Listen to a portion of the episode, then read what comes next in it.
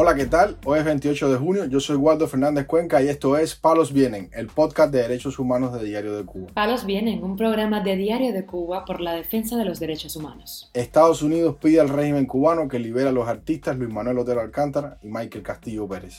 Más de 100 mujeres sufren prisión política en Cuba, revela un estudio independiente. El opositor Guillermo Fariñas asegura que su huelga de hambre es porque tiene una responsabilidad con los presos políticos. Expresos políticos piden un cambio de política hacia el régimen cubano si la derecha gana las elecciones en España. Lo más relevante del día relacionado con los derechos humanos en Palos Vientos.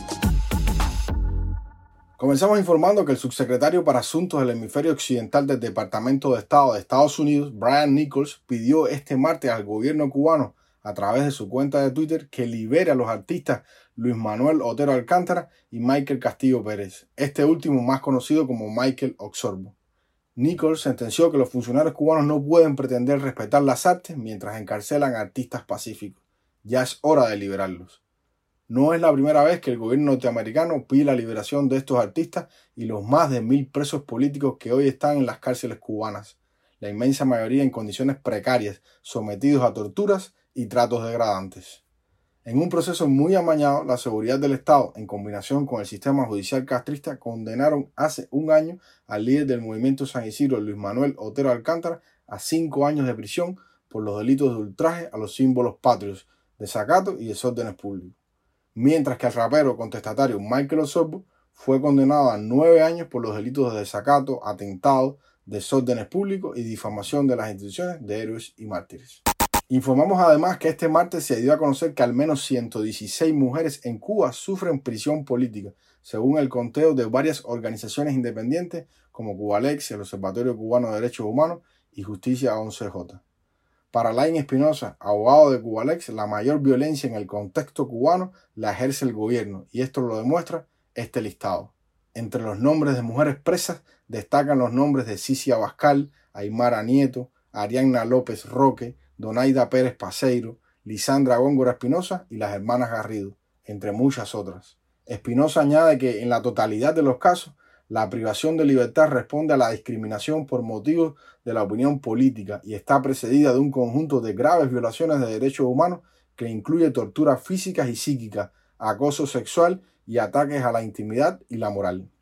Desde España, Yanelis Núñez, del Observatorio de Género de la revista feminista Alastensa, considera que aunque no es novedoso que haya presos políticos, es necesario este tipo de informes para desmontar ese imaginario que exporta el régimen de que en Cuba no hay presos políticos. Núñez destacó que es importante el seguimiento responsable mediante la familia de lo que sucede dentro de las prisiones y para que no se nos olviden las personas que han puesto el cuerpo y hacen un enorme sacrificio por la libertad y la democracia en Cuba.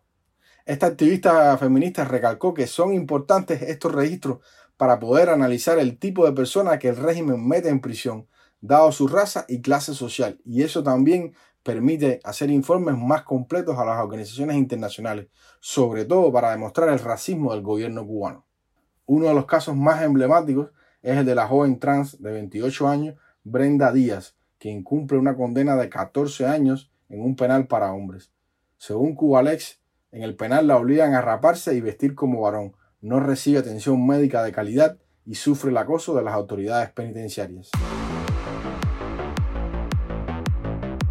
Palos viene. También damos a conocer que el opositor Guillermo Fariñas cumple su segundo día en huelga de hambre y sed en reclamo por la libertad de los presos políticos y que le sea devuelto íntegramente su equipaje que le retuvo la aduana del aeropuerto de Villa Clara al regreso de un viaje del activista a Miami, Estados Unidos.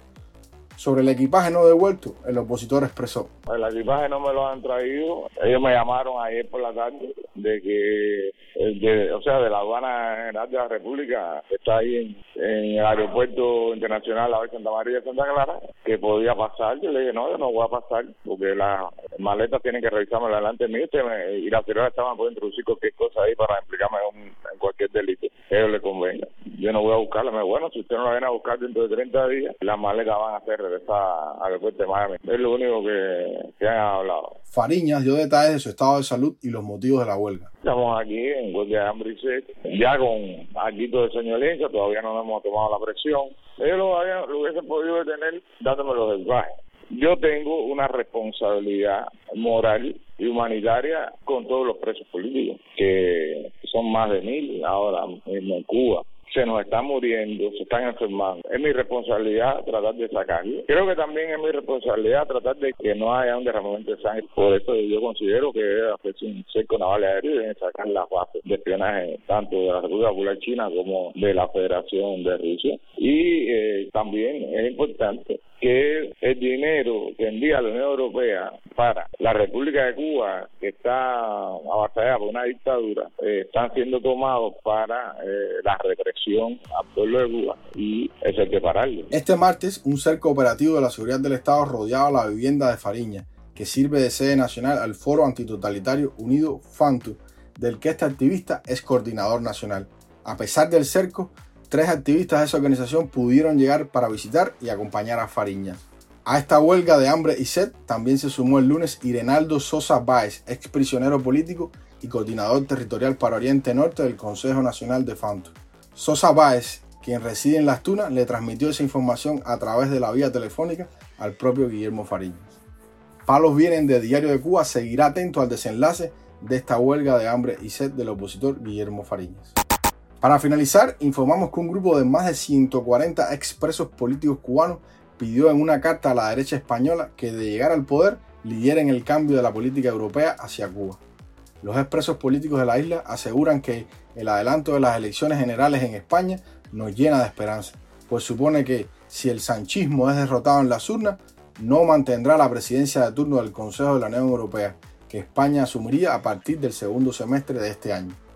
La misiva dirigida a Alberto Núñez Feijó, presidente del Partido Popular, y a Santiago Abascal, líder de Vox, está firmada por miembros del Grupo de los 75 y del llamado Presidio Político Histórico, tanto residentes en Cuba como en otros países.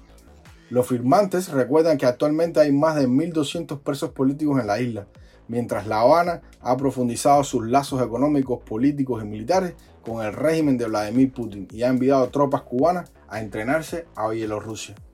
En la carta, los activistas afirman, un gobierno democrático español no puede ignorar el sufrimiento del pueblo cubano ni financiar a una dictadura. Pedimos vuestro compromiso con los valores, cultura e historia que unen a nuestras dos naciones para que, desde el Palacio de la Moncloa, lleven a cabo políticas que apoyen la causa de la libertad y la democracia en Cuba. Las elecciones españolas se celebrarán el próximo 23 de julio. Las encuestas predicen una victoria del Partido Popular que necesitaría del Partido Vox también de derecha, para formar gobierno. Palos Vienen, un programa de Diario de Cuba por la defensa de los derechos humanos. Estas han sido las noticias de hoy en Palos Vienen, el podcast de derechos humanos de Diario de Cuba. Pueden escucharnos en DS Radio, Spotify, Google Podcasts, Apple Podcasts, Telegram y SoundCloud. Yo soy Waldo Fernández Cuenca y mañana regresamos con más noticias.